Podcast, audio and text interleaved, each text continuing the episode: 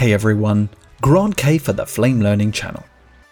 In this video, you'll learn how to use the RAM Player functionality in Flame 2017 Extension 1. The purpose of the RAM Player is to give you a massive performance enhancement when your system's configuration may not be up to the task. For example, if you are pulling 4K media from slow storage or a remote storage connection, there may be a chance that you cannot sustain the performance for playback. So the RAM player allows you to cache a range of frames into memory in order to improve the playback. This video is not footage specific, so you can use your own media to follow along. Now the RAM player will be accessible in every area where you encounter a player. This includes the standard player, the full screen player, the player in batch, and the full screen player in the media hub. Wherever you are, the controls will always work the same way. Now let's look at the workflow. Here I have an open sequence in the timeline area. In the player toolbar, you will find the button to enable the RAM player. When the RAM player is activated, you will get in and out markers, which can span the length of the clip or sequence. You can adjust the markers to define the starting point, as well as the endpoint for the RAM player.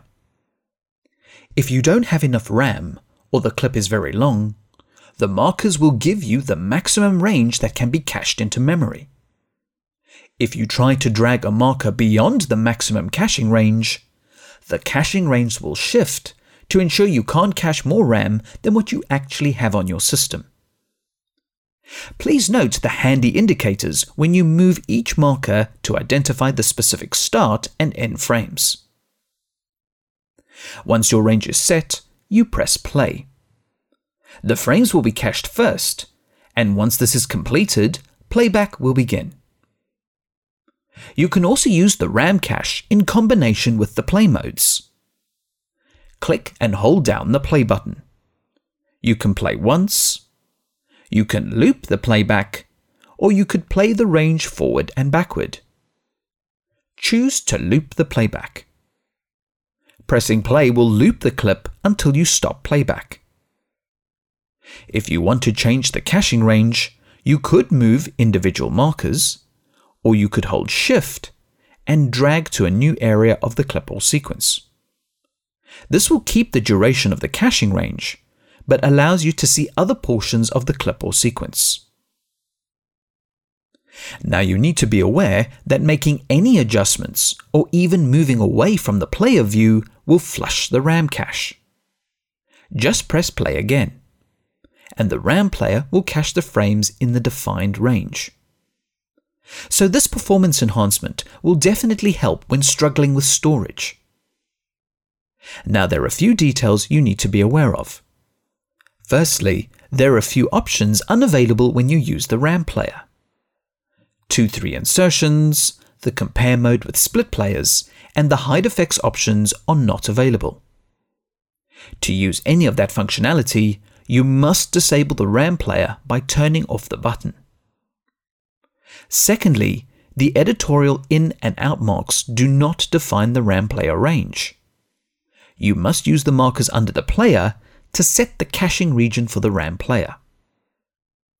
Thirdly, the purpose of the RAM player is caching for performance enhancement. The cached media is intended as a preview.